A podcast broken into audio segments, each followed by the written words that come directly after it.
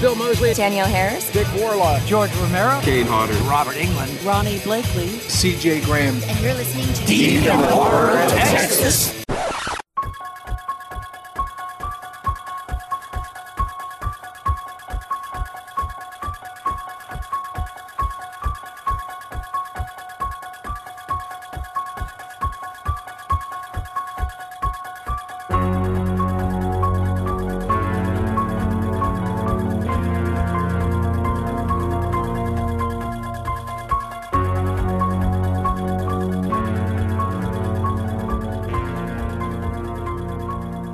Hello and welcome to another episode of Deep in the Heart of Texas. This is Jeff. This is Nathan. This is Ralph. uh, we just got back together. We're going to talk about the Halloween series.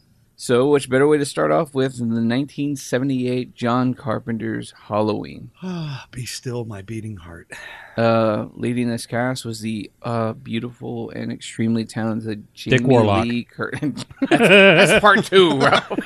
Oh, uh, Jamie Lee Curtis, who is just uh, the the scream queen. I think we had all been uh, hoping for ever since her mom, uh, Janet Leigh, uh, did The Amazing Psycho, and taking a part of what we probably haven't had in the horror realm since Psycho. Uh, Carpenter has graciously added a, the quintessential slasher, in my opinion, called the Gone with the Wind of horror movies. This okay, this may not be the first slasher movie. It's not. I mean, there's Black Christmas, there's Texas Chainsaw Massacre, there's Psycho, there's uh, there's quite a few of them, but this was the one that was indie, that wasn't produced by a huge studio, that blew the fuck up and pretty much set all the standards and rules for horror movies. And they didn't even know that. Like when they made it, John Carpenter has stated, like was uh, by Irwin Yablans uh, stated that he didn't think this movie would do good. No. He and when it did well, he was like, well, it was a fluke.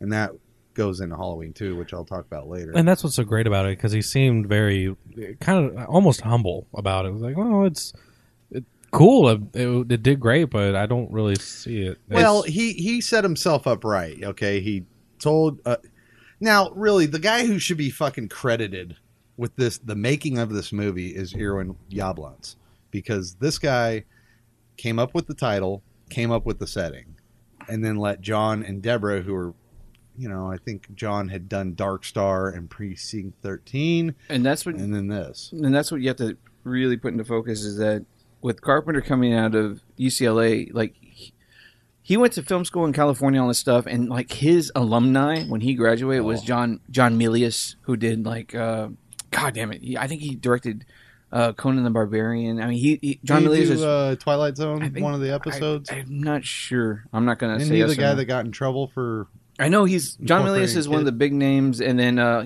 also Robert Zemeckis was in his alumni.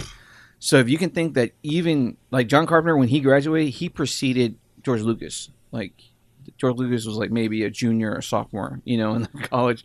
He, so if you can imagine that kind of mindset of like what that college was pumping out as far as what our eighties would eventually become, and and you know much of our childhood. Um, It gives you an idea. And with Dark Star, like Nate talked about, it was more of a kind of like a hippie-ish social satire of two thousand one. And then he would mm-hmm. further get acquitted with money in a project called uh, Attack on Precinct thirteen. The only time he won an Academy Award. Which is unreal, because yeah, it was a student a film. Story. And the student film became a feature. So yeah. I was like, wow, that's awesome. But uh, very first fucking swing out of the bag, and you get a fucking Academy Award. But uh, like, like you said, Yablans saw uh, Attack on Precinct thirteen, and he brought him and Deborah Hill on board to do something that was more in light of, I want somebody, somebody that a uh, slasher film, a killer of babysitters. Yeah. And then the Halloween, and then not, that, and not specifically never... the Halloween thing, but I think it was the, the I no, wanted Halloween. to take place on October thirty-first. Yeah, but and then he, the, he looked, and there was never a film called Halloween. And then that placated to what would essentially be Carpenter, Deborah Hill catching lightning in a ball, bottle with um, Mister Yablans. Yeah, well, like I said, Carpenter covered his bases, so he he told uh, Irwin right off the bat, hey, three hundred K, I can make this, no fucking problem. And Irwin was like, yeah, let's fucking do it. But then Carpenter was like, I want a principal payment of ten grand for my services for a director. But he also was smart enough to say, I want ten percent of the profit. All those were granted to him. So his initial payment was seven million dollars, ten thousand dollars pretty much. Yeah, he would get overtime. You yeah. know, it made seventy million dollars at the box office. It's sixty to seventy, it's estimated. There's a lot of cloning, mafia, you know, taking over shit. But uh, yeah, what, that's what they gathered. We're going to talk about the, the making of the film before we get into the gist of it. And the neat things about making this film were the, the steps that came into play of Halloween, uh, like the creation of the Michael Myers mask. Mm. Well, yeah. Originally, it was supposed to be a um, Emmett mask. Kelly. Oh, Emmett Kelly clown mask. Yeah, Emmett Kelly was the famous, uh, I think, nineteen twenties clown, and it was because side stupid, stupid hair on the side. You know, big goofy smile. And a la Bozo, and that's what, the, yeah, almost like Bozo, but not mm. so painted. Like he was almost like a, not a creepy clown, but like a drunkard clown. Like okay. you would think back in the day, like early Mickeys and Disney kind mm-hmm. of shit. Those those were all like Emmett Kelly wannabe kind of things. Ah, uh, okay. They bought the mask. They bought two masks. They bought that mask, and they they and there brought was... it in, and John was like, "Yeah, that's that's scary having that looking at you." And then. Uh, Tommy Wallace went in, and the movie that came out. Uh, I'm trying to think of it. Devil's, Devil's Rain. Yeah, Devil's Rain. And William Shatner had a mask, and I think it was there's another couple of actors that had their masks mm-hmm. made. Don Post, and it was just weird that they, they would settle on the right the and, Shatner mask. Well, the funny thing about that also is that the Captain Kirk mask, it, it, it was a Don Post mold for the Captain Kirk. But in The Devil's Rain, which is rumored to be where they took the mold from, it's funny, in that movie, William Shatner loses his eyes, and he pulls the shape expression through a good amount of the movie. So it's really fucking cool to kind of go back and look at that and be like, holy shit. Well, it's it's interesting that Shatner would hold the kind of placemat of like such a uh, your slasher form, you know, because we can't give to... Uh, a much homage to like the uniqueness of the hockey mask for Jason, yeah, or you know the um, the the the burn victim of Freddy Krueger and stuff like that. But to have something solidified with like William Shatner with Michael Myers, mm-hmm. and it be kind of like, I'm sorry, essentially the quintessential fucking slasher, because I kind of put Michael above all because of what he was able to achieve. He killed it, yeah. Because yeah. I mean, you could put Leatherface in there, totally. I mean, Leatherface is definitely in the running to, like, you know, dick slap Michael Myers. But I think Michael Myers has more of the, I don't know, like, Texas Chainsaw Massacre has more of an uh, artistic, I'll tell you exactly student what it kind has. Of acuteness.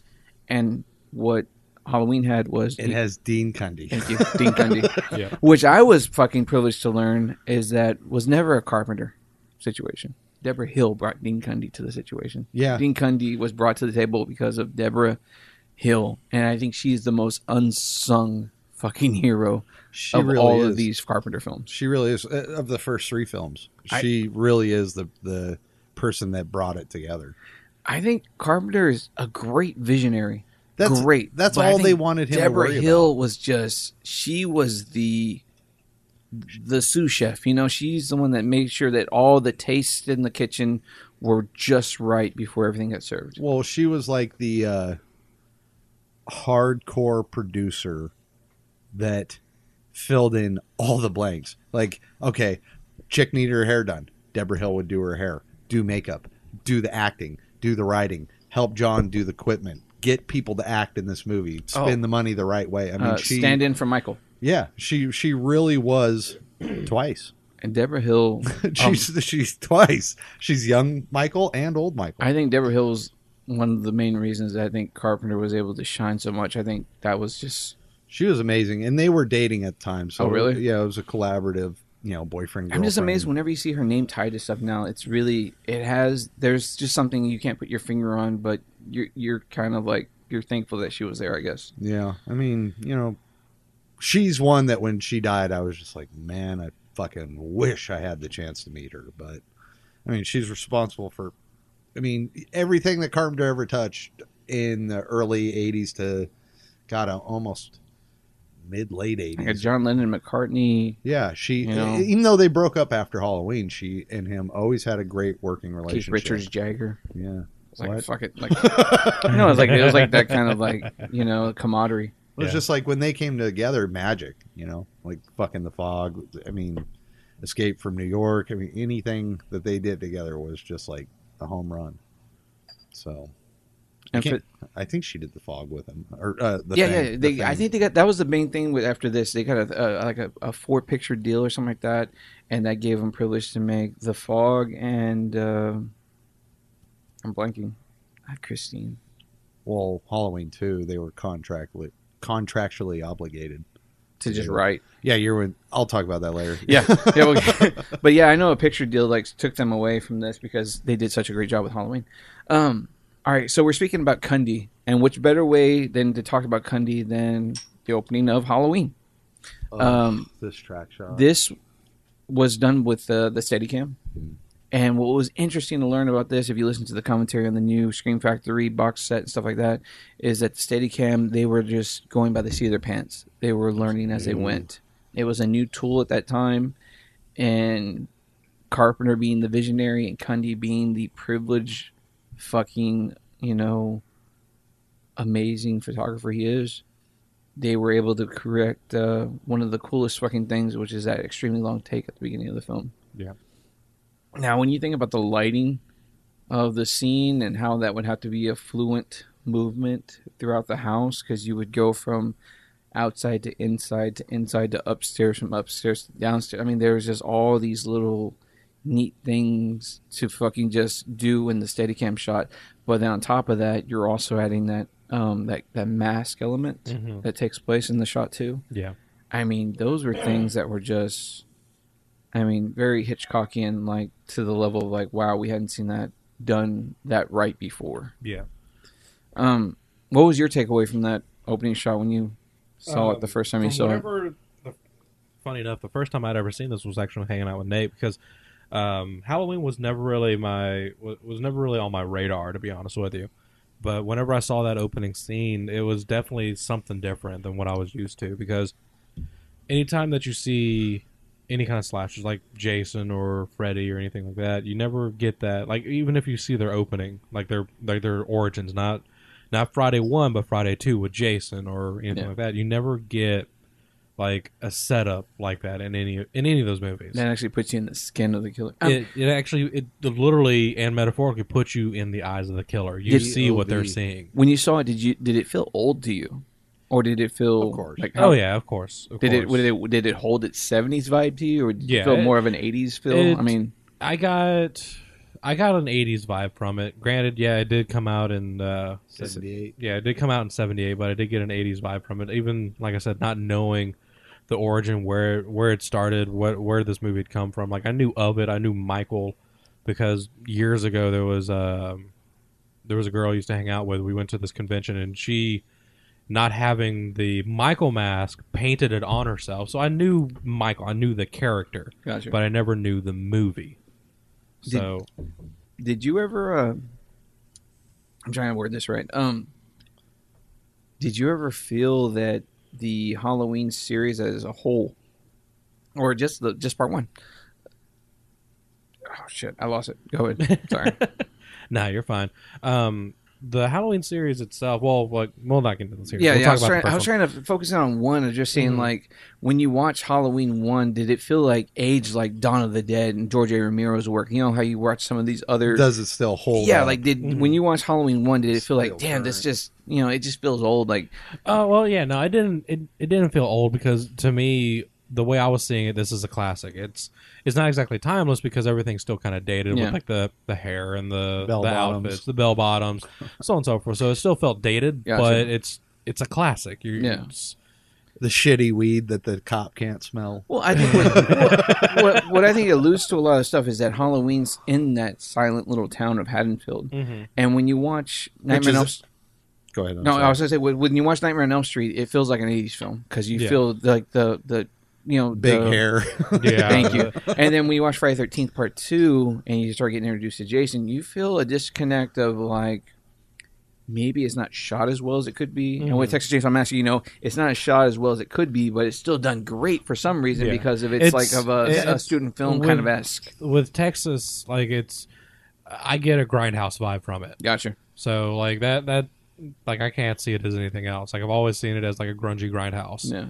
Um, Friday, yeah, there is a bit of a disconnect because it's like, okay, well, it's obvious this takes place during whatever time period because of the outfits, the way they talk, the way they act, and this, the scenery, and same thing with Nightmare. But I don't know, for some reason, in for Halloween, like I, I consider those other guys like, oh yeah, those are like those are the those are the guys that set everything up, but I don't see them as classics, gotcha. Like the classic Halloween. I've always referred to as one of the classics, like, and that's what always throws me back is because I don't know if like some of the other films might have benefited from a Cundey. You know what I mean? Oh, dude, totally. Yeah. I mean, the uh, it's funny that you bring up the age that you, as you're watching it, what age timeline you think this is in. So Friday the thirteenth, I always, when I watch that movie, I always think of. of it being late late sixties, early early seventies, yeah. you know, it's, it's clearly until, filmed in seventy-one or eighty. Yeah, yeah, it's not until um, it goes to hell that everything kind of just feels like it's been like oh well, like Jason's frozen in the eighties. That timeline's so time. fucked up. I mean, it's like, oh, twenty years has passed and it's nineteen eighty-three. Like, yeah, like, but if we're still dressing with shoulder pads in the fucking two thousands, mm-hmm. slap some God fools. Help us. Oh yeah, like. God. That was yeah, a for bad the first, age. For the first eight movies, Jason is perpetually stuck in the eighties. Yeah, and it's like... like he, he doesn't go anywhere. And the nineties kind of show him getting out of that, but it's still... This is still late eighties, it feels like. Mm-hmm. It's not until you go... Like, they launch his ass into fucking space, that's like, oh, now we're out of the fucking eighties. Yeah, it's, it, Halloween definitely feels like it's coming out of the seventies. Like, mm-hmm. it, its place is there. The bell-bottoms... the hair, the, just everything, the styles, the cars, everything shouts the seventies, but yet it feels like, you know, closer to the eighties. And how with Nightmare, it's kind of seventy-eight. Of course, it's close to yeah, the it's eighties. It's close to the but eighties, but it doesn't feel backdated. Like Texas Chainsaw, that that has always felt to me like sixty-five. Yet oh, I think yeah. it was made in seventy-four. Yeah. Mm-hmm. So it's like it, it, you know, it's it holds on to the year that it's portrayed. Yeah, I mean, and that's yeah. that's great. I mean, if you told me today that they're heading to Woodstock, I'd be like, okay. I was like, yeah. fuck, I don't. I, if you if you don't pay attention to all the exposition, you could you could go with that because hell, you don't know. It's just you, like a, a group of friends in a van. Yeah, hell, even with the remake, we're going to a Leonard Skinner concert. Exactly. Oh well, shit. Okay. Well, exactly. I'd just punch in with old Doc Brown and make sure to. Go back to nineteen whatever. Well, we're going. We don't need, bro. Let the vendors know. Hey, you need more toilets and you need more food, and stay away from the brown acid. Yeah, I mean it's it's. Uh, I love this movie, man. Uh, another thing, um, as far as getting it made, so uh, Moustapha Akkad, who you will hear more and more about this guy as this series goes on. He was the uh, financier of Halloween. um Irwin Yablans had a a uh, a company. Like, Irwin was an executive at Paramount. Mm-hmm. He got tired of all the bullshit, so he left, made his own company, uh and did it indie. One of the original investors in his company was Moustapha Akkad. So to get this movie made, uh him and Carpenter, you know, as Carpenter said, three hundred thousand dollars will get it knocked out.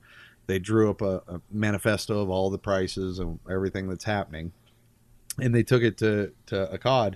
Um, they flew to London to meet him, and Akkad right off the bat said, "I'm not interested." Like, oh wow! No, no way. He said, "What kind of movie costs three hundred grand?"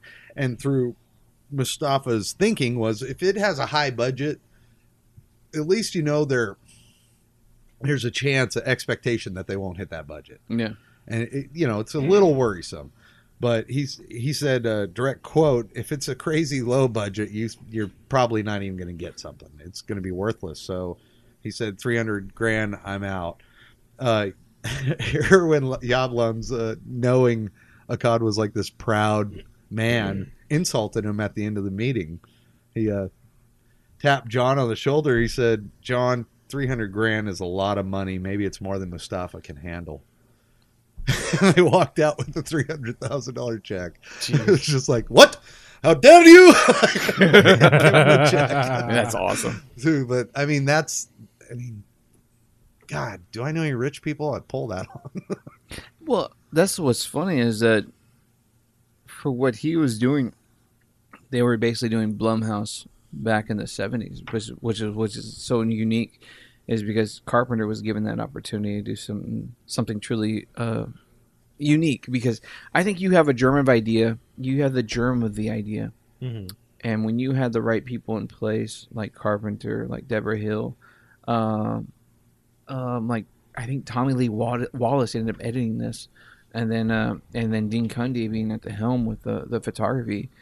They were able to capture that lightning in a bottle situation because everything here was very mediocre until I, I even think like Carpenter said, like he realized what he was into when he saw an early cut of this film with no music. Mm. And then when he added the music, all of that tension and terror that he was holding, it, it came to fruition because that was just the right beat to put you in. Because as we go back into the opening scene, it's like those were the pacing moments to set you up for what you're about to sit down and watch. Mm-hmm. That was the eeriness. That was the the horror that they were going to like take you into with this troubling, sick little tale in Haddonfield. Really? Um, have you ever watched Tarantino without the soundtrack or dialogue? Oh. It's like piss poor movie. It's like fucking fifty-year-old cosplay. Right? It's long tracking shots and long scenes. Yeah. So... if you don't have anything to spice that up, and let's face it, the girl talk is annoying as hell. But it was real. But it was real, yeah. I mean, totally I, was like a, a new word. It yeah. was the new hip word that was coming out. So every sentence was totally improvised with totally put in it. It was like, ah. And I think the reason I love Halloween so much is that when you go to some of the other films, there's not a a real truth and in the other ones as much as there was in part one. I think they're really, like I said, natural. Like, yeah. yeah.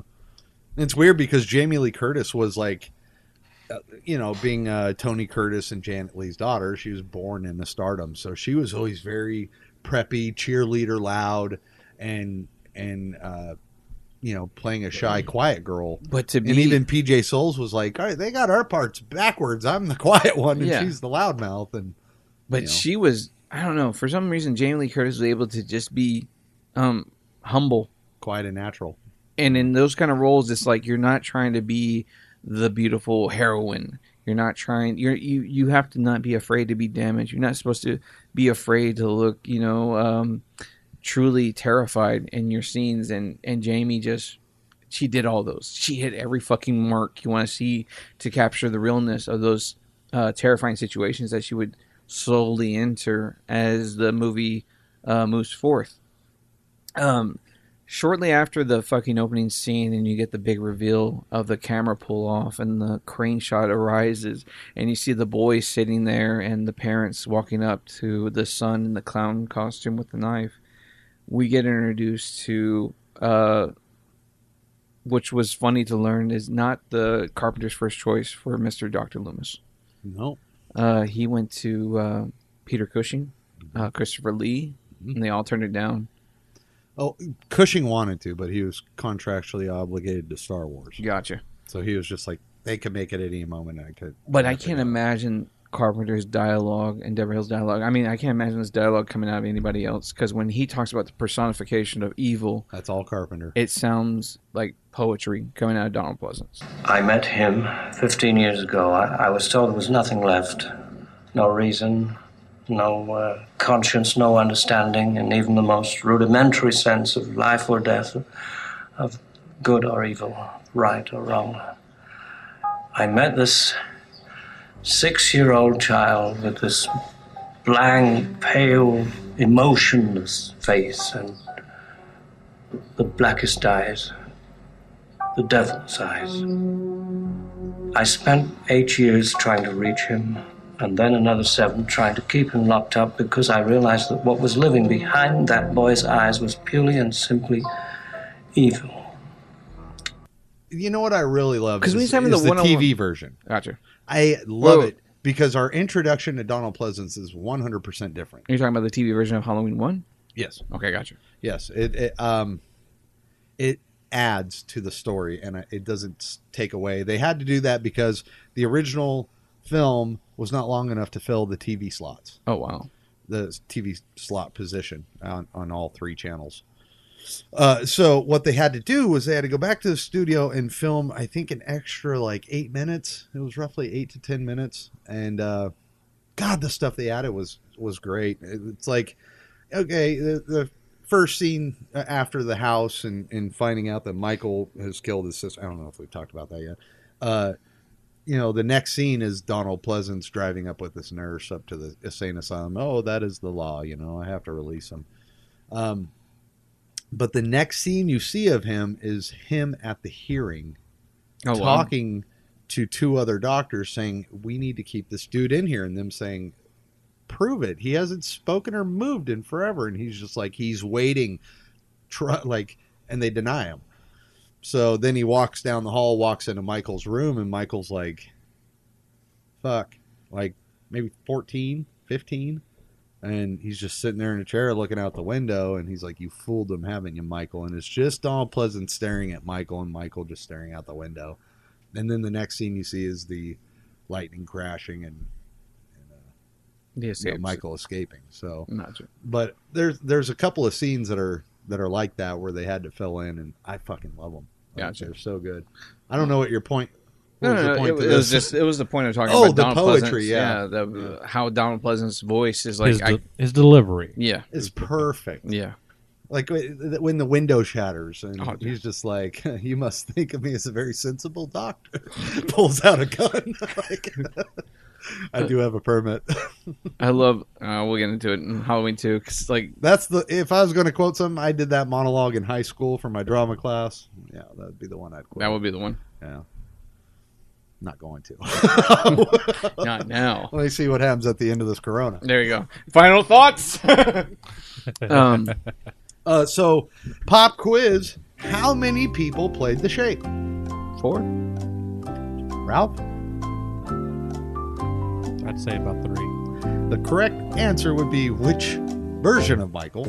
Yeah. Oh, really? Together, nine people played him. Wow. So, there's Nick Castle, John Carpenter, Tommy Lee Wallace, Deborah Hill, uh, wait, Nick Castle, uh, Tony Moran, and then uh, Tony Moran stood in for Tony Moran is the guy that fucking gets the mask oh, pulled off. Wow, so that's his fucking. That's it. That's everything it. That was close up of the Shape. Why was, did I was wonder Nick what, Castle. Why Nick Castle didn't feel like doing the reveal as? Probably because he had a goofy face. He was like more of a comedic person. Yeah, but he walked a certain way, and John was like. Put That's... on the mask and walk. And so, you know, coming up to filming, Nick's like, okay, what's my motivation? He's like, Nick, shut the fuck up and walk. Like, just walk. That's all you That's all I do. Need to get. He had this very steady walk about him, and that's all Carpenter wanted. Wow. And then, you know, so anything where you see Michael's mask clearly or him walking up is Nick Castle. Gotcha. Anything where you see shadows or a figure is either Deborah Hill or... Uh, well, the closet scene's Tommy Lee Wallace.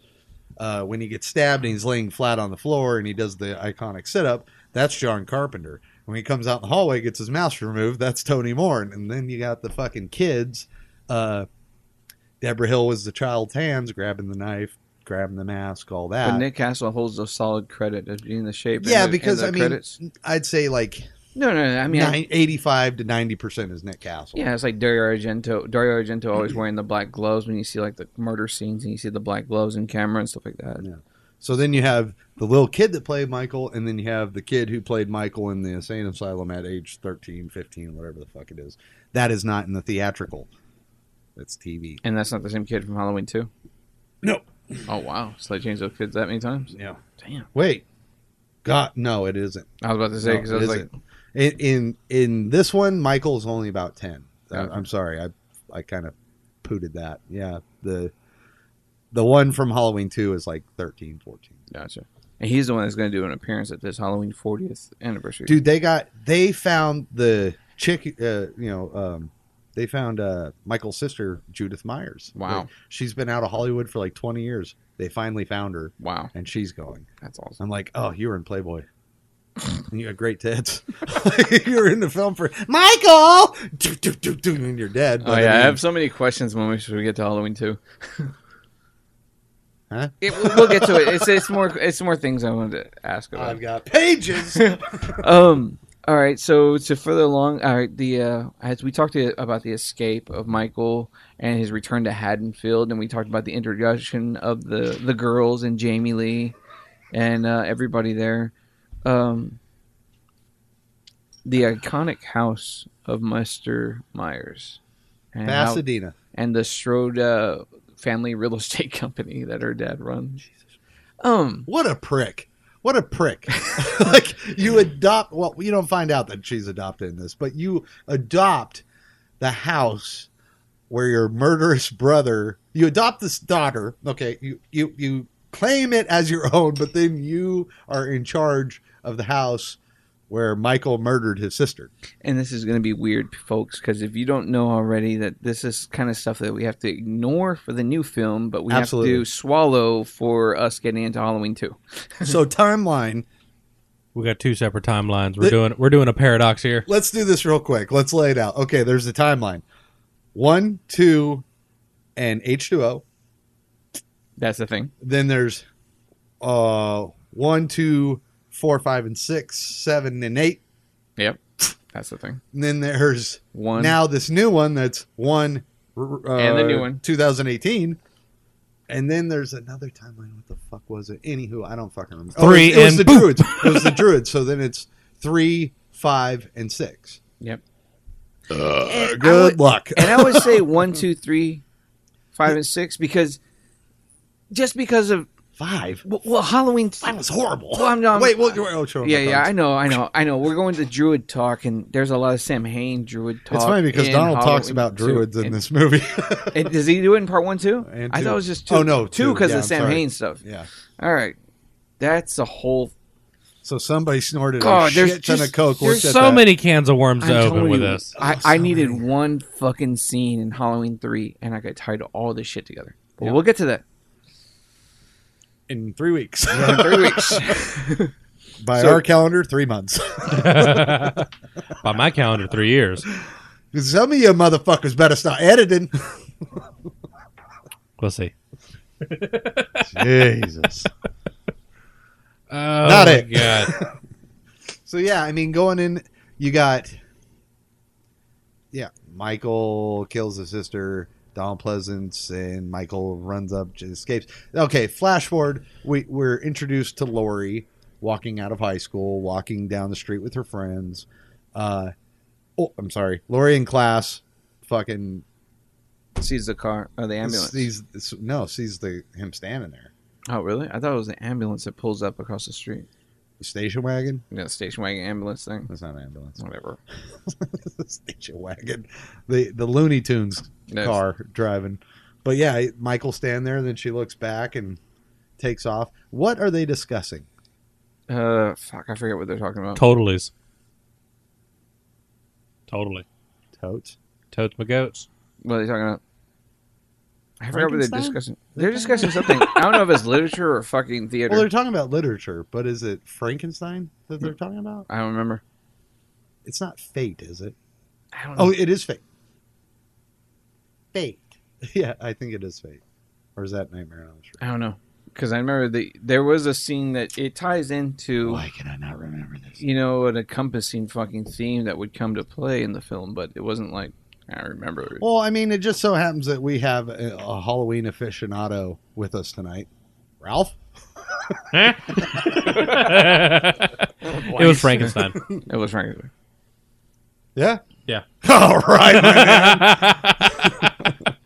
Because I thought it was so cool that they were talking about Frankenstein. Good save. I was trying to see how long save. it would take you to register it. Well, because I get Fate mixed up. She talks about Fate, yeah, with Frankenstein character. What is Nancy? Th- Fuck off. They're I talking about opening a new Red Lobster in Haddonfield. I agree. Um, it's a P T A meeting. So, yeah, then Lori's walking with her friends down the street and... Hey, jerk, speed kills as Michael drives by.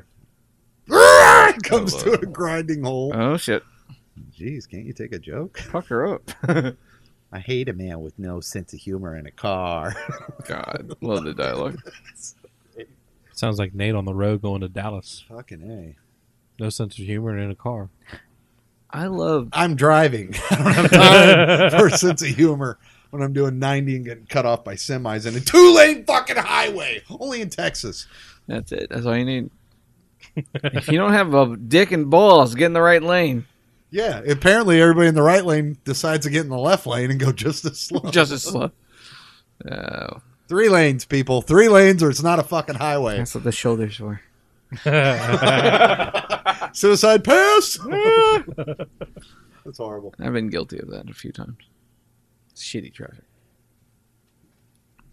I've done that a couple of times. I'm not going to lie. I've done that a few times. Yeah. Mm. Yep. All in a truck, but yeah. I've definitely gone straight in a turning lane. Because goddamn, I need to get away from you people. Like, fuck you all. I will go straight. The street sweeper is passing me. Can we accelerate, please? Jesus. I will jump this curb and pass him. Speaking of, accelerate the storyline here. Let's all go. Right. Um, all of these really cool fucking nuances that when you get revealed with the shape, he peeks around a bush. He's behind the clothesline. He's, uh, like Nate said, he's outside the school. I mean, all these nuances play to the foreboding night of Halloween. Mm-hmm. Um, everybody's kind of set up. You know, one girl's meeting her boyfriend. The other one's staying at this house because she's got to babysit this kid. Hey, can you watch this kid while I go do this with my boyfriend? And Jamie's like, you know what? I just want to fucking make popcorn, have a nice night, and call it a day. So she kind of has to be the, uh, you know, she doesn't have a...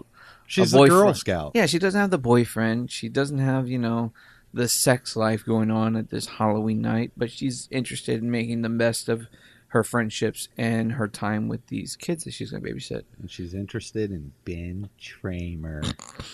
I knew it! Which is awesome. Um, all of this... So th- this is important, okay? This is separated by the Wallace house and the... Uh, Lindsay's house. What the fuck is Lindsay's name? Oh God, I don't remember her name. I'm sorry, I'm having a brain fart. um, but the house where Lindsay lives, as you go in, and the interior of that is all shot at a different location, because if you look at the house, how it's built, the front door is all that there's. It's a wall, like right beside there. There's no living room to the right. Gotcha. So when they walk in the the you know Lindsay's house and turn to the right and going, that's actually filmed in the Wallace house. Oh wow! The Wallace house interior is filmed at a house down the street. That's yeah. awesome. They were able to tie all the sets together. Wait, yeah. what? Okay, what the fuck? I'm joking. Is, I'm joking. I, I need I'm joking. Lindsay's last name. Draw me a map. There's Wallace. Little. Draw me a map of all the houses. Tommy. Jarvis? No. God damn it. That's what's sticking in my head right now. What's Tommy's last name? Tommy Lee Wallace. Jones. Okay, Tommy Wallace and then Lindsay... Shire. No, it's not Shire. It's Frodo fucking bagging balls. Bagging balls. Are you looking at what Lindsay's last name is? Yes, it just Please. says Lindsay. That's driving me nuts. It just says Lindsay. Oh, for fuck's yeah, sake. Yeah, thank you. I am Imdb. Imdb. Imdb. Imdb. Um, so yeah, if if you think about it, look at, at Lindsay's house. When they go in the front door, there's nothing to the right. There's no building. It's a wall. Then when everybody goes in, it just says fucking Lindsay. Lindsay, you Jeez. son of a bitch. Lazy fuck. Lazy. You single name motherfucker. I am Debetus. So yeah, the uh The interior of Lindsay's house. You know, that'd house, be a good question to ask God if you end up going to that damn. anniversary thing. What? I can't go. I'm going to have, like, double oh. surgery. Like I said, you got to get that nip and tuck. Nip and tuck and take care of that. I really want to go. I really want to go to it, but I, I just don't think I can swing it. You're right. It's Lindsay Wallace. Okay, what's Tommy's name? Jarvis. Lindsay Wallace and Tommy... Lee Jones. Why am I fucking... Little Tommy... Doyle. Doyle! Fuck! Okay, um... Doyle! Tommy Doyle and so, Lindsay okay, Wallace. There's the Doyle house and the Wallace house. Lindsay Wallace, her house, the interiors were, were filmed down the street. Gotcha. Uh, they were filmed at the Wallace... I mean, yeah. They were filmed at the Doyle house. The Doyle house was filmed at the down the street at another house. Now, the only thing that you might go, well, why wasn't the Doyle house filmed at? It's because when you look at the front door, when Laurie's banging on it and she throws up the planter, she's grabbing to the right, trying to find the keys. Oh, the keys. Yeah, yeah. Uh, well, when Tommy comes down, he pulls the door from his right, which would be Laurie's left. Yeah, oh. It's reversed. Oh, wow. Yeah. That's cool. She's banging on this side, look, trying to get it open, and he opens it from this side. So the interior was actually shot at a different house. That's it. Yeah, it's your house, except yeah. the uh, upstairs balcony where he falls out the window. Which is awesome when you have a ramp. Yes. Which I, I always hate. The, that. the ramp it was only in part two. It was only in part two? Yeah, in the he first one, he does that. that. He has the balcony. Holy shuffle. He does he the Egyptian. He yeah. shuffles right over the balcony, but... Part two, there's seven shots, not six. Gotcha. Yeah. I shot him seven times? Six times? I seven. reloaded one more bullet. God, I love that. That's in Halloween two, though. That is Halloween two. So, yeah, I mean, you, uh, I don't know if we got to go s- s- plot by plot, but this movie, I think, is like eighty-four, eighty-eight minutes long, something yeah. like that. And all the way up until twenty minutes left, you just get little pop-ups. You get no nothing really too terrifying. Well, let's let's talk about the pop-ups. Let's talk about the murders, because this is a babysitter fucking killer and all that stuff. And all the Keene murders happen to be an animal, a, do- a dog a in dog. the house. All right, and then his sister yeah. Judith. And then uh, we get alluded to uh, uh, not Lindsay, Annie. Annie. Annie gets killed. Her boyfriend gets killed. Bob. Uh, who gets the amazing kill when he gets stuck to that wall. Oh, that's not Annie's boyfriend. But that's yeah. Lindsay's boyfriend? No, Lindsay's a little girl. Oh, sorry. that's sorry, the sorry. Totally. Gotcha. Uh, I'm trying to think of P J Soles' name in the film. Wow. I know. I'm blanking. Um, know. But when her boyfriend gets killed, it's that. And you think I was the dupe in this. Oh, Bob is by far the best kill in this Because movie. When he gets stabbed to that wall and that startle when he comes out of the nothingness and stabs him to the wall. All right, Paul, you asshole. Because then you get that Stick awesome... Stick around. But Fatality. When he goes back to talk to P J Soles and he's got the, the sheet iconic. And the glasses. It's iconic as fuck. It's awesome. Can't and, I get your ghost, Bob? And that's awesome because, I mean, she plays with the situation and... It it gets alluded that scene gets alluded to in Halloween two because they try to do what they did in part one, but they don't really do it just as well. But it's neat the way they had that fun. What? Um the the nurse scene in part two where she kisses his hand. Oh yeah. Yeah, it's kinda like P J Soles is kind of flirting with Michael Myers, trying to entice him, but she doesn't know it's Michael, but it Chick's just goes great breasts. It goes in reverse. I was like, where's the beer? He just throws it her. In every interview or anything P J Soles always says the same thing. She she watched this at the uh, Grauman's Chinese Theater, and when she did that, see anything you like, this big old biker guy goes, you bet your ass I do. It's like, good to know I'm staying away from that guy. Hey, to this day, you will be loved. Okay. For real. I mean, too bad she didn't get his name. He would have been immortalized. And um, that's a great kill, too. Um, I think What's-Her-Name gets the... Well, that's the important kill because that's the very first time you see an up-close shot of what this is looking like. What yeah. is this? And he puts the phone to his head. Oh, yeah. So great. And and the, she's calling Laurie, and he just comes up behind her and chokes her out. I love the choke-out scene. Oh, it's so great. The way they were able to do the car and the windows and everything... It plays to this. I don't know. I I can't say it's stylized, but it's captured so fucking well that it, it can be replicated. Yeah, I think of like the the snowy uh, car scene in like Gremlins, you know, where there's snow on the windows.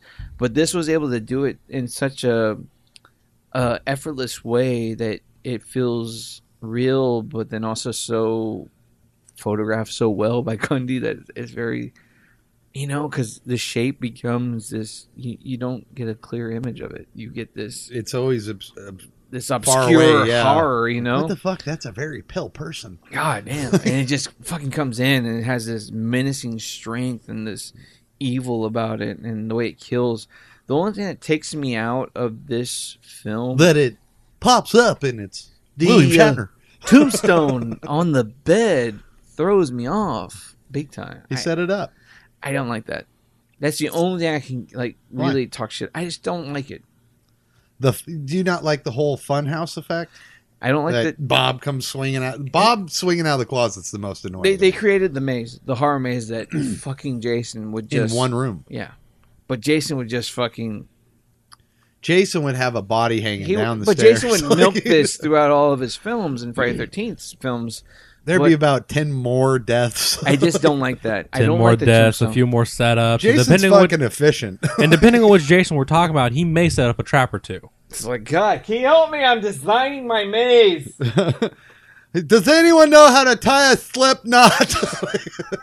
It's got to come down perfectly. I got the noose. I just need the slip knot. Jeez. Dude. God damn. We got the noose ready. Just not the slip knot. God, he would have a whole show on like home housekeeping or something. Right, he's just all keeping up with Jason. Silent tying knots. Jason, nuts. Jason is the Martha Stewart of the killers. he's, he's watching the swing before he sets it up. All right, it's a little thirty degrees. It's not opening. It's not opening when she opens the door. It's not getting the effect I'm looking for. And then if you want to de- decorate your door with something that's not a door, I got this great body that you can hammer in with a corkscrew. Now, tell me about your end table. I have an end table for you, a mother's skull. And a great, amazing centerpiece. Here's a way to impale, but silently. Yes. And you want to know what we can do with this old table? Just throw a body over it. It'll be fine. Fine. Right? Perfect.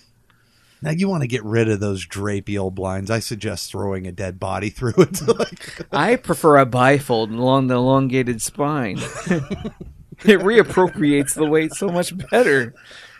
China cabinets? Which better way to decorate? Oh, God. And on the next episode, we'll talk about how to make a homemade jam with a human head. Sounds jelly. Mummification. Delicious. Oh, that's awesome. Yeah, Jason, uh, he kind of like over. He's the H G T V. Yeah, yeah H G T V the, over. Of the, of the killers. But yeah, I hate. I, Home redecorating? I don't, I don't hate. It's just the only thing that takes me out of the film is the candlelight fucking vigil with the tombstone. That just takes me out well, of the fucking Halloween so fucking quick. It does seem a that. little out of. Or to me, it seems a little out of place. Not that. Not that. Everything else is Ahab catching the white whale. Yeah. It's Loomis because, going after Myers. It's Jamie Lee being that virginal strength that is what, you know, it, it, she's the bait. She's the enticement for, for Michael's, uh, you know, you know, complete satisfactory. Like, this was his night. And that was just, a, she was the, the, the tip of the full circle, you yeah. know? And that tombstone with, like like you said, the candlelight vigil just kind of seems a little too... thespian of him. I love it. I need to go. I need to show the world yeah. what I am. I love it. I will steal this tombstone. Like I will. It, like I said, the one that, that throws me off is Bob. Bob, because it's like right. She backs into the door. He comes swinging out of the closet, and that uh, P J Soul. God, what's P J Soul? I don't. I'm fucking blanking oh, okay, like a freak. Annie, uh, Lori, Tobe Hooper. Tobe Hooper. We'll call her Tobe Hooper from now on. Linda. God! I, uh, Linda. I don't need so, to watch this movie. Linda's stuff I in the cupboard makes sense to me. Gotcha. I don't... Fucking names, dude. Uh, Sheriff Brackett. Fucking... That's from part four. No. That was, that's what... That's, Annie Brackett, Sheriff Brackett. That's Cypher... Yeah, Charles Cypher. That's Cypher's name? Excuse me, Lori. I'm right. drunk at three o'clock. That's Cypher's... characters Brackett and Brackett's last name is Wallace. In part four, it's not Brackett. What? What? Would you ask me? So what's his daughter? Is Annie Brackett? Annie right? Brackett. Okay, okay, make sure. Hey, I'm just trying to. I'm, it's my dad. I'm trying. Someone broke to... in the hardware store. Probably kids. Gotcha. You blame everything on kids. Well, all they took was a Halloween mask. Did he get listed knives. as a cameo in fucking part two? Then. Yes. Okay. Yeah. You let him out. He was like, just like, wait, he was in there for the first twenty minutes. That was it. I love it. All right, we'll go to it. Anyways, um, so yeah, I mean, there's this wonderful cat and mouse. I, I love when she backs into the dark room after discovering the bodies, and she's just crying, and all of a sudden the blue light comes up mm-hmm. on the mask, and it's like, bam! He stabs her in the well, grazes her on the shoulder, and she falls over the stairs. fucking, and then he's just standing at the top of the staircase like a fucking baller. Fucking gorgeous lighting, Dean Cundey. This last twenty-two minutes is fucking enthralling. It's gorgeous. It's shot perfectly. Every scene, every second has your heart racing. Well, Tommy seeing the boogeyman carrying the body into his house. Mm. All these things that get alluded to that preempt that child fucking endangerment. Jamie Lee being the you know the naysayer until it's too late. I love that. And this mask. There's no boogeyman. The mask is like the most perfect thing on earth to fucking light, because it, it can be in total darkness, and literally inches can make the most unsettling fucking situation spur up. You because, know what would have been awesome? Because of music cues and the mask lighting. Sorry. Yeah. Um, to actually have that mask whenever that movie got released, to say that you owned that mask. Was the Don Post William Shatner mask? Yeah. Oh, a lot of people owned it. Oh, yeah. But like, just to think about, like, if you personally had it. Oh, wow. Whenever that movie, whenever you first saw that movie, you're like, I got that fucking mask. Like the uh, O G. Think of think of how like over the moon you would be. I mean, they all they did was they whitened the face, they opened the eyes, and they changed the hair a little bit. Mm-hmm. Yeah. And I'm amazed the evolution of it, because they've never been able to get it right. Well, from the Shatner fucking mold to the one the uh, that that that's used for the film for part one and two. And also what's really weird is that they were actually able to acquire one for the Goldface one that we'll get into with part two. God, where's these films overlap, because it is like a continuous day. Goldface one. Uh, part two. When That's the, part four. The part two when the kid gets hit by the, the cop car. Oh, God. Okay. Yeah. Gotcha. Yes, I'm sorry. The, the gold hair. I gold hair. Sorry, sorry. You had the face of the guy. Hey. Hey. Michael Jackson. He's all a fucking one of those mimes. Um, in Pasadena. It makes sense if you've been to Pasadena. it, it could be. It's West Hollywood. Yeah. It's like that mask is you can't everywhere. Make it, so I'm going to smoke rock and do pantomiming all day. Jesus. I'm going to shoot on something tonight. that that eyebrow raise just said everything. oh. Oh, man. Horrible, horrible person. Once we get Lori telling the kids to run and get the fucking cops. Oh. And we have Brackett being stopped by these kids, and Loomis fucking finally getting an idea of where to go to have the encounter to catch his fucking, you know, his white whale. Um, Ahab is his fucking direction. Jamie has one of the most harrowing fucking awesome battles with Michael. Oh, that closet scene. From the living room to the closet. I mean, these scenes are done so fucking well. When she's panicking on the phone and the sit up behind the couch and stuff like that. All these little nuances are just... I can imagine the crowds and the theater crowds in the seventy-eight. There is a YouTube audio oh, really? of the seventy-eight crowd watching Halloween. And literally every couple seconds, like, you'll hear the music sting and people will just be like... Wah! Like, yeah, it, it sounds like such a riot to and be that's in. The saddest part of this, because when we think about our theater experiences as us being consciously yeah, of age, it's like Scream. Yeah. It's films like that that had maybe Paranormal Activity, Blair Witch, Blair Witch. I mean, there's films that hit little fucking milestones, but nothing to yeah. the level of what Michael Myers in Halloween and John Carpenter was able to bring in seventy-eight. Mm-hmm. Well, I mean, I don't know, man. I mean, um, can you imagine? Hereditary, uh, like, my theater was screaming. But opening opening, But day, it wasn't intensity right, like opening this. Opening weekend of Exorcist. Opening weekend oh, of fuck. Halloween. Oh, fuck. Opening weekend of Nightmare on Elm Street. Uh, it's like, no, well, I'm saying, like, there hadn't been anything like Nightmare on Elm Street. Time, it was like, all new. The only time that you're ever getting kind of energy like that is, like, in the nerd culture movies now, right? The Marvel like movies. The oh, D C he's movies. Got the Hulkbuster costume. Oh, yeah. Like, what? Really? God, I'm yeah. glad I'm sitting behind him. oh, God yeah, bless like nerds. I'm nerd too. So what? But yeah, like that's that's the only time you ever get that kind of energy now. It's true. I I'm, mean, you I'm know, scared, Mister Stark. I think I'm scared. I think one of the only, like one one the one of the only fucking great theater experiences that I can remember, and you know, that just pops off the top of my I head, agree. Is when me and Jeff went and saw fucking Nice Guys. Oh my Dude, we were dying. We were the fucking girls in the audience, man. We were like, oh my God. Shane, every what? time Jeff would do that loud fucking laugh, God. I would laugh, and there's this guy in laughing. front of us that always like, like had this really bellowy fucking laugh. Me, it was just like, we've oh, all seen movies together. Like I, I think Doctor Strange. I was doing my pump fist, you know, yeah, this is amazing. But then when me and Nate went saw Nice Guys, I've never laughed, dude. We died. And been so fucking entertained, sober. You know, mildly sober. mildly sober. Um, hey, I'm a cowboy, and you shoot me. Shoot me. Ooh, pretty good, huh? Shoot me good. Ah, woo! God.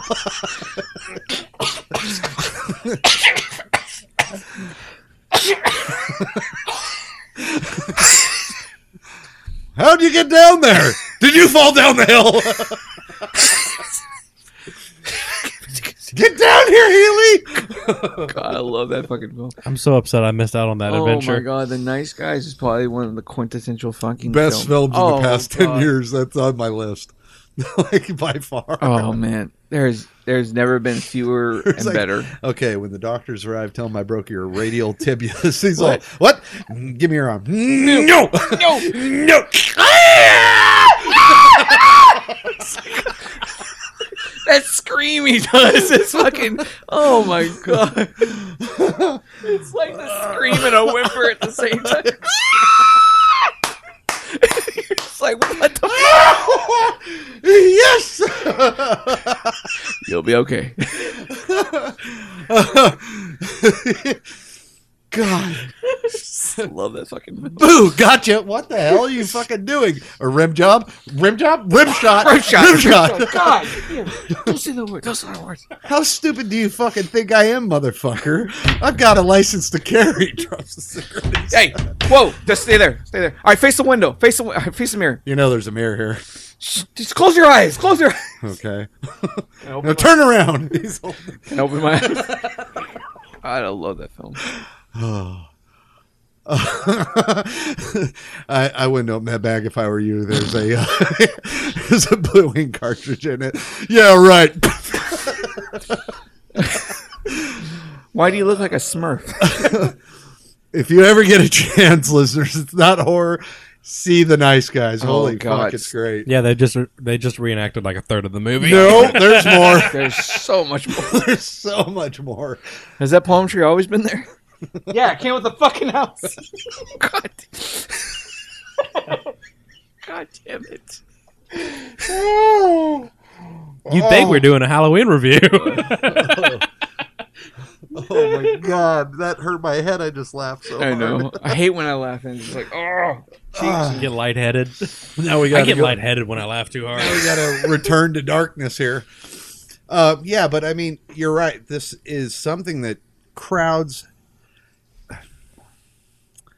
had to be elated to see. The, uh, I mean, because drive-in scenes, uh, the just theaters in general, being able to get into this fucking scene. Because I mean, when you get to the closet sequence, and you have that. I mean, this was brought to the masses. Yeah. Okay. Like where people go, oh well, Black Christmas is a slasher film. It's before this, and it tackles a holiday genre. Yes, but Black Christmas was very indie. And didn't reach the broad scope of Halloween. Well, the kills or, were just kills, and there uh, a lot of them were off, um, off-camera kills too. Black Christmas, yeah. And then with this, it's like you're in the closet with Jamie. You're feeling that dread. Stay quiet. Stay quiet. He doesn't hear you. He doesn't hear you. Oh, dude! And then she's getting in. How do you defend yourself? Grab oh, a hanger. Hanger. All right, where do you guys stab him? In the eye. Oh my God, that's brilliant. She's brilliant. She's brilliant. All right, she's getting free. She's getting free. He's dead. He's down. Stabbed then, in the gut. Oh, and then you get that fucking off off shot, like in the fucking background. I want you to go down the street to the Beckers and call the police. And then when he arrives, I'm afraid. But the uh, the mask removal, you know, and that's one thing that that's what I always hear people say is, "Oh, Michael Myers never been a mask. He's been a mask quite a bit." Yeah. I mean, but what does it mean to people? That's the thing, though. It's like, what do you think you'll see? What do you want to see? I mean, is it going to be a letdown because it's a normal dude? That's that's the thing that Carpenter thought of. He was like, okay, we are going to unmask him, But I want to make this guy angelic. I want to make him beautiful. Just the curly-haired blonde surfer dude. And that's why they brought in Tony Moran for that reveal. Like, he's a good-looking dude. But when he's wearing the mask, he's the boogeyman. He's the shape. Right. He's this unstoppable Non-person. evil. Yeah, he's a, he's a persona, you know, but he's, you know, majority And what's of funny evil. Is that everybody witnesses him is going to die, man. That like, you meet the fucking man, you, you're going to pretty much be dead. And yeah. that's what's so weird, because Loomis has looked in this face for so many years. He knew what it was. You know, he knew what the boy had disconnected to a point where he had kind of, you know, become. I love he says that to Sheriff Brackett. He's like, look, I watched him for fifteen years, biding his time, looking forward to this night, inhumanly patient. That's how we feel like, after every summer for Halloween. Oh, summer's almost over, Halloween. Hey, hey, Donnie, get your ass away from there. I could love that, dude. It's awesome. He's all, yes, I scared the kid. Oh, shit. Cop grabs his shoulder. Oh, God damn it. You can't scare me after I scare somebody. I'm telling you, we've looked everywhere. Keep searching. He always has to Keep talk searching. the sheriff into keeping his patrolman out. And it's like, you know, throughout this whole movie, he has to do that. Yeah. It's, I fucking love that. I love that. It's it's a weird take on, like, I don't know, Loomis just had this weird take on how he handled the fucking Haddonfield cops, and it gets even worse in part two. He played him. He played him psychology style. Like, every time the cop was like, there's nothing, he's like, eh. And he would lay out this wonderful fucking Have you ever guideline. seen a fish eat its mother after it was birthed? I was like, what? What? All right, I guess go look at Columbus Street again. I guess we'll look for fish, I think, maybe. I don't know. But then he, like, comes across the car, and he's like, oh, yeah. I found him. He's here. He's somewhere on this block. God, oh, man. And then he sees the two kids I come running out of the fucking house. I hate that Brackett wasn't there to see Loomis shoot Michael. I love that. I love it, because then it, somebody could have ran downstairs real fast instead of consoling Lori. Yeah. I love, love that it's just a, a two, well, really a one-on-one with Lori. Just in the he corner. has the showdown. Yeah. And he does the shot. It's but, Van Helsing But the idea Dracula. that he shoots him, and then he has that one-on-one in the bedroom. Mm-hmm. And then you have it's that. the boogeyman. But it's almost to the point of, like, he, him shooting at his own shadow kind of situation. You know what I mean? Because it's like, it's unstoppable. And it's, I love that he runs upstairs, see Michael's, and he just, bam, fires. Michael falls, you know, goes into the room. And Lori drops down, and then Donald Pleasence runs in there, and Michael's just standing, standing there, there waiting for yeah. him. Bam! Bam! Bam! Bam! Bam! Fucking and, right over the balcony. And then Michael lands in the grass. Donald looks at him, uh, goes back to Lori, and she goes, what's the boogeyman? As a matter of fact, that was. And he looks over the balcony again, and he's gone. Cue the music. Cue every sight where we saw Michael with heavy breathing. Oh. oh my fucking God, he's still out there. And that's perfection. That I mean, there. Like I said, my one gripe for the film is the tombstone, and just saying that, that's not saying a lot. That's and I just, think they did that that's just a minor, artistic. And that's a minor gripe. Because for me, seeing this film, that was that was the one scene or shot that was beneath Cundey, that was beneath Carpenter, that was beneath but everybody. But it was so beautifully lit. You're right. The, pumpkin on the, the did, nightstand and, and the headstone. And, but this was like, this is very Friday thirteenth for me. This well, is this very, this, I know, I'm saying this is very Friday thirteenth for me. This is very pre-Friday thirteenth. This is pre, this, this is very shrine-like psycho kind of exactly. shit. Exactly. This is a tribute. You got to remember that this movie is an homage to Psycho. But why was he honoring his sister? And Touch of Evil. Why was he honoring his sister with Annie's death? I'm back. He wanted to let know who the fuck was doing this. Judith Myers' headstone. You know, it's uh guess who's back. But yeah. why? You know what I mean? Back I don't. Again. I don't know. That's why. what I'm saying. Like, there wasn't really because it's I not a person. And, I, and I'm not asking for an answer. I'm just like, you're he, looking for a reason. He was so fucking direct for his coming back to his street, seeing the encounters of Lori in his house, seeing her circle and taking it out. Why the tribute? Why the celebration? Why the decoration? That was the only fucking, I think the only gripe I had for any of Halloween Part one. I don't know. And that's it. That's all I can talk shit about. Because I'm not a fucking why guy. Why kill anyone? That's the only reason. I don't get bent out of shape because a fucking dog died. I don't fucking not watch the movie because a fucking animal died. I don't mind, you know, the uh, non-gore in the film. Any of that shit. I think it's a solid film. And second of all, it's a great horror thriller. It's a great film baseline. baseline. Second of all, it's a horror thriller. And I think that just placates to, like, why this film keeps the uh, momentum that it does still have. Because I try to go back to anything else that precedes it. Okay. Anything that came remotely after it. The, all the imitations. Yeah. It, it's, it's, it's. Horror wouldn't be where it was, would be without this movie. I agree. I mean, one hundred percent. That's just fact. You wouldn't have Jason. I mean, you wouldn't have Freddy. You wouldn't have Pinhead. You wouldn't have any of these guys. I like that Carpenter's going on to say that he felt like Texas Chainsaw Massacre was like actual sex.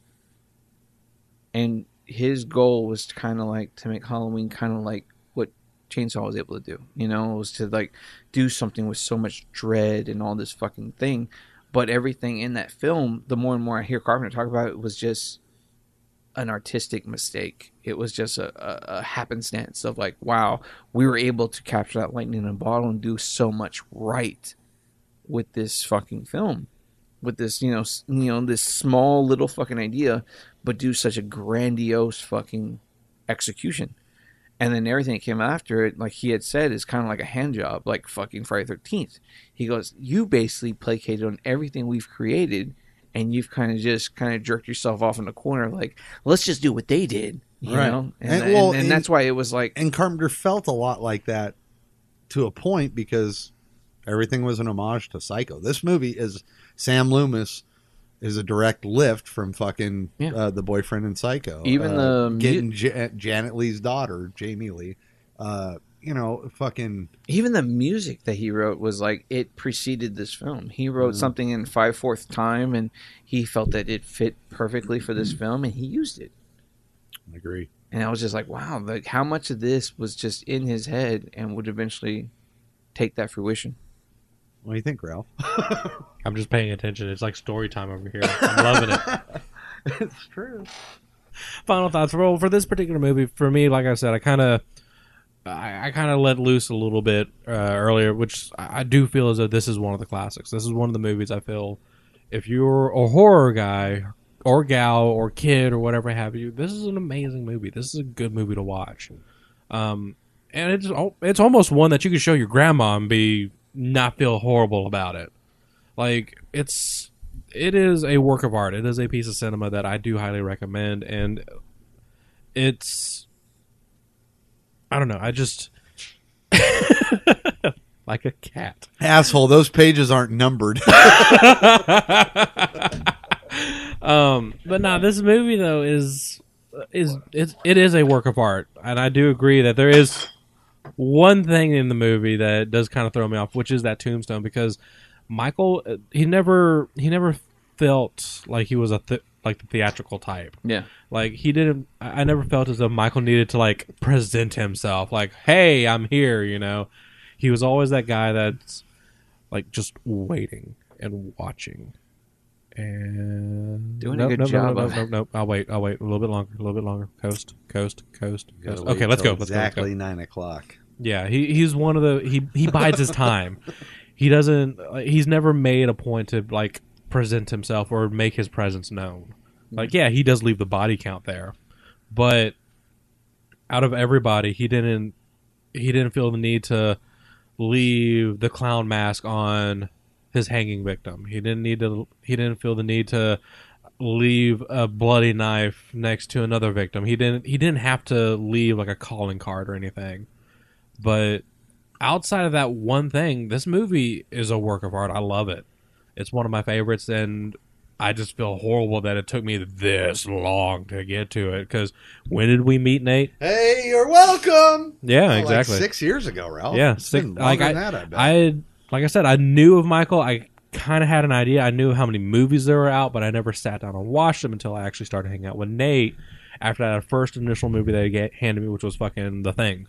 Gotcha. Right. So I mean, after you, that, it was just con- after that, it was just a month of John Carpenter. Every time I go over to his apartment, like three, four fucking buildings down. Hey, Nate, what are we doing today? We're watching John Carpenter.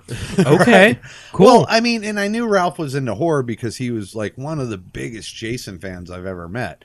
But then when I said, hey, have you seen Halloween? And he was like, no, not really. I was just like, I'm offended. I'm offended. Sit your ass down. That's how you start a relationship right there, folks. So, so badly that I moved into his apartment complex. And made him yeah. come over every day. Yeah, they fucking that, set up residency. That's a really fucking right? funny story. It really was. That's going to be one for another episode. That is one for another episode. But uh, I I, uh, I guess I'll... I'll Are you? Were you finished? Mm-hmm. He's taking a big chug off his beer, so I'll just go yeah, ahead. Yeah, no, go ahead. That um, was it. This is one Bye. of my favorite films. This was one of my very first horror films I ever watched. I think I was five when I saw it. If I have it my way, this will be the film that I watch before I die. I fucking love this movie. So you're going to be watching it every night from the sound of it? No. In fact, in high school, which is, might sound weird to people, but uh, I, I kind of have like a... a little bit of O C D. Uh, I'm a completist.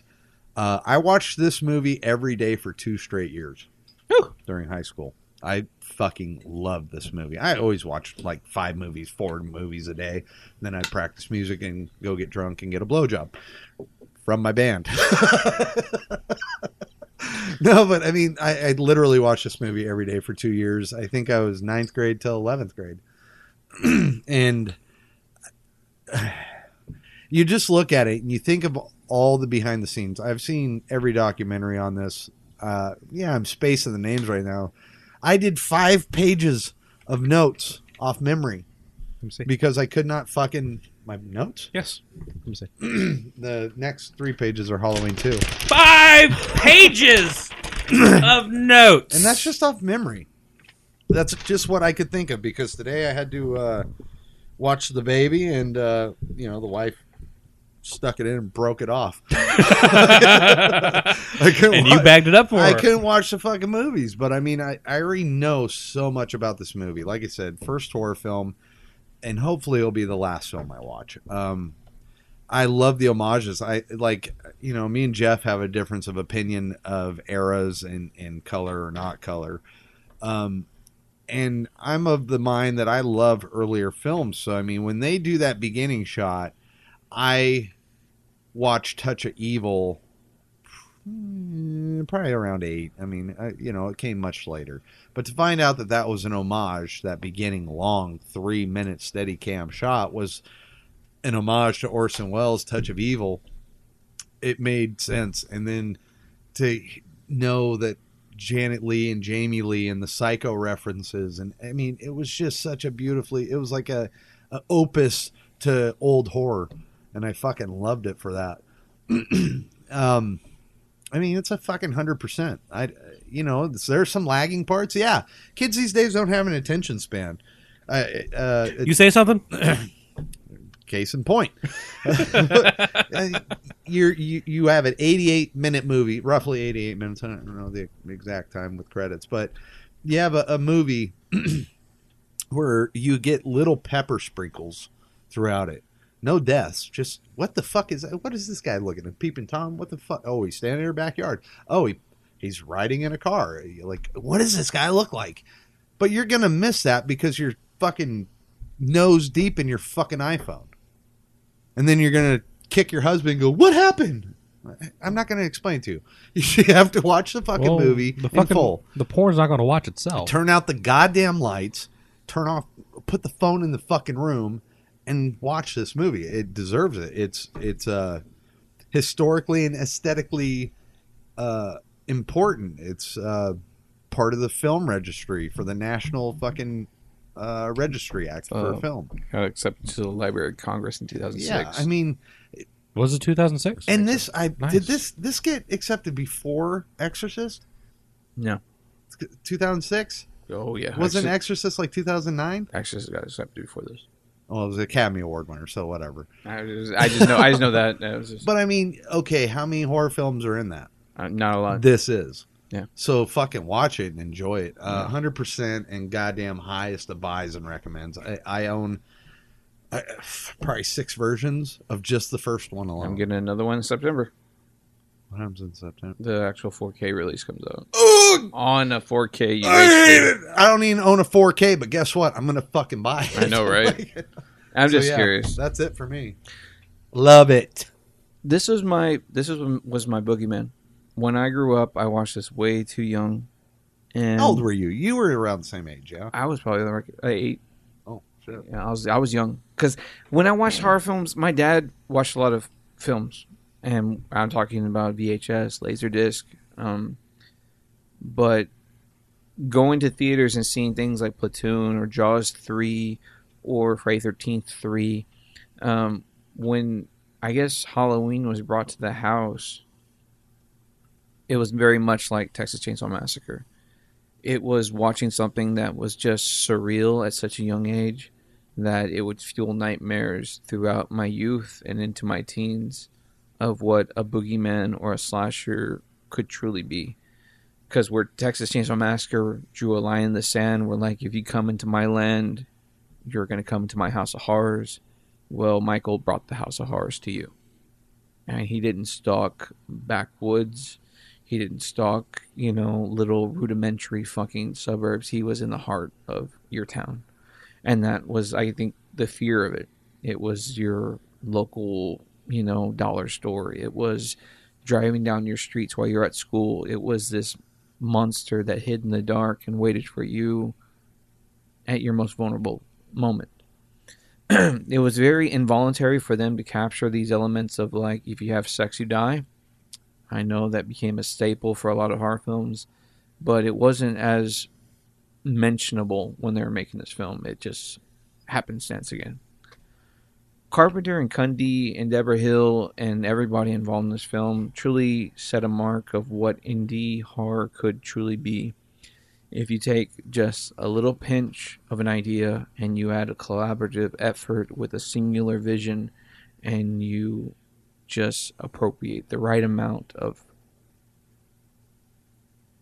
inventiveness, you can literally capture, capture uh, lightning in a bottle too. I hate that there are people that are younger and they see zombies films as being the quintessential of this character.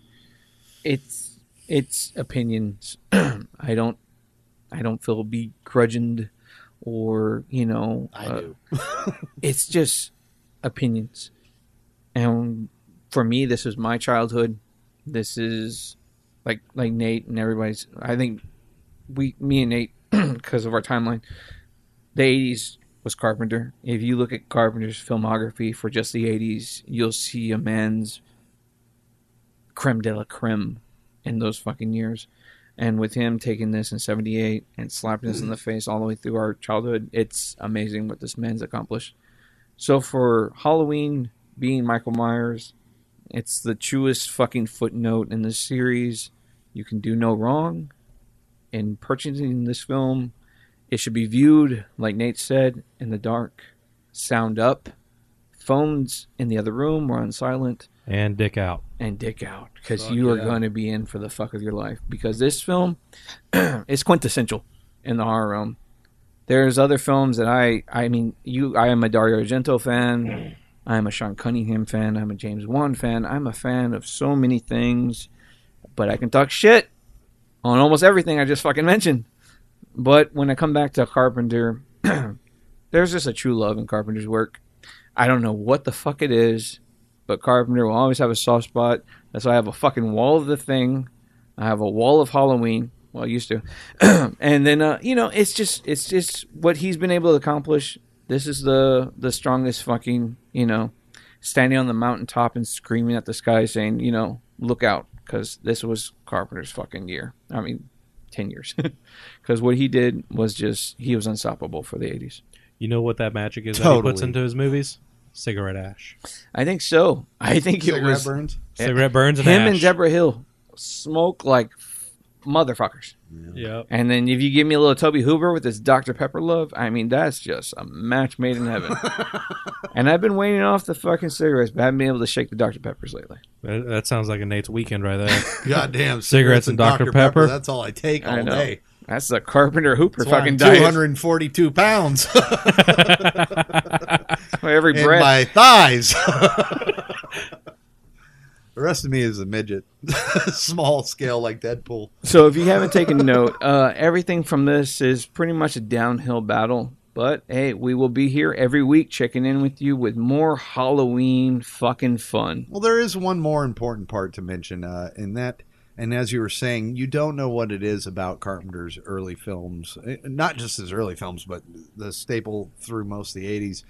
Um, I've got to give the collaboration. It's yeah. him, Deborah, and Dean. Like unstoppable. I mean, when, when they made Halloween, Carpenter and Dean Cundey met for, I think, a lunch. And, and Carpenter says, I want this...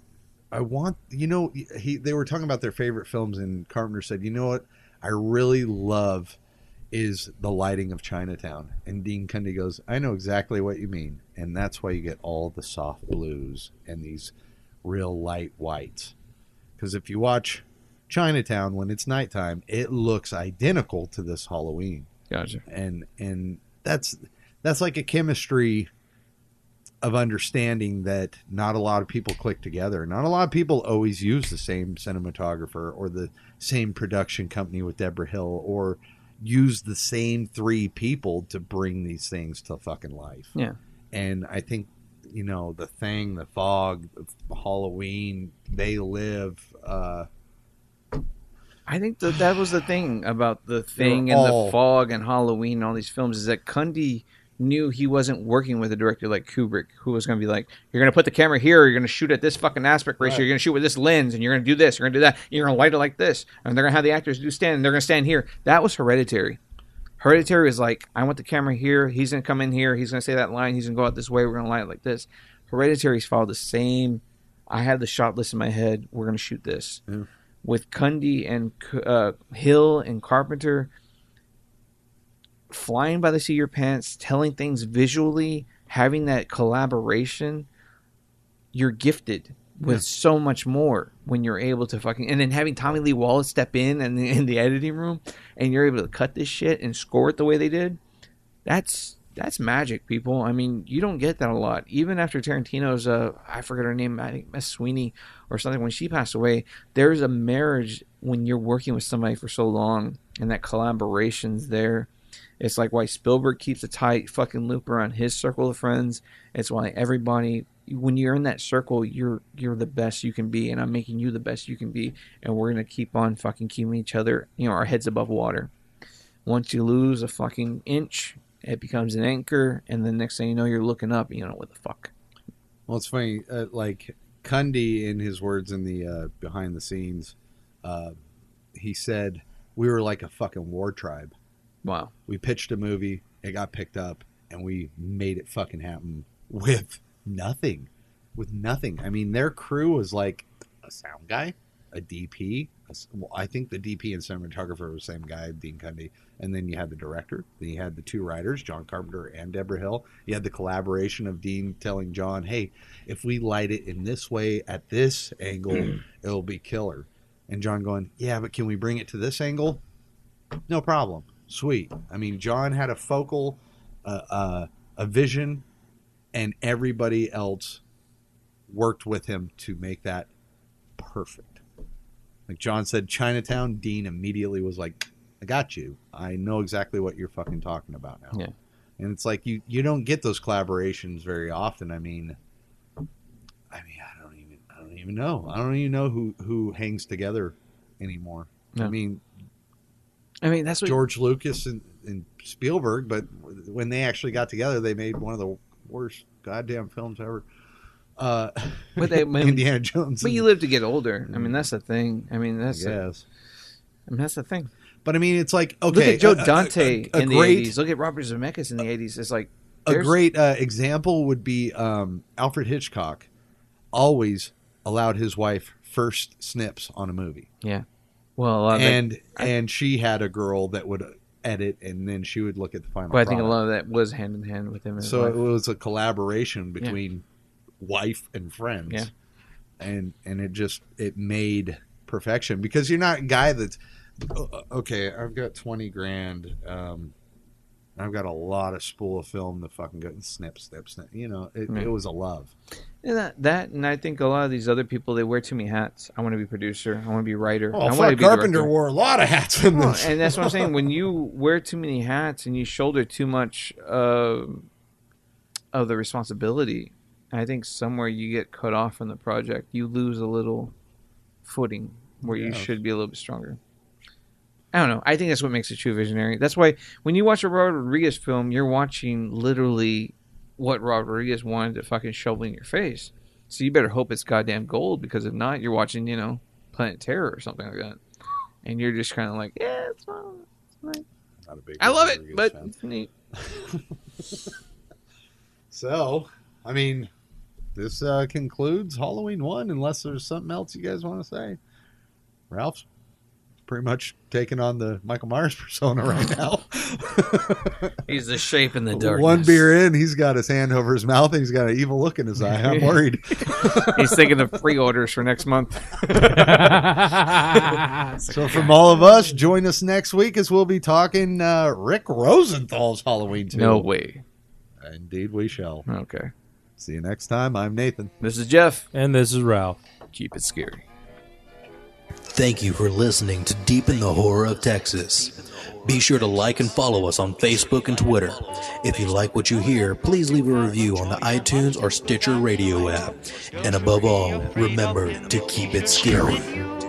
He's a great big coward, so I'll tell you what to do. Hush, hush, hush, here comes the bogeyman. Don't let him come too close to you, he'll catch you if he can. Just pretend that you're a crocodile, and you will find that bogeyman will run away a mile. Say shoo shoo and stick him with a pin. Bogeyman will very nearly jump out of his skin. Say buzz buzz, just like the wasp that stings. Bogeyman will think you are an elephant with wings. Hush, hush, hush, here comes the bogeyman. Tell him you've got soldiers in your bed, for he will never guess that they are only made of lead.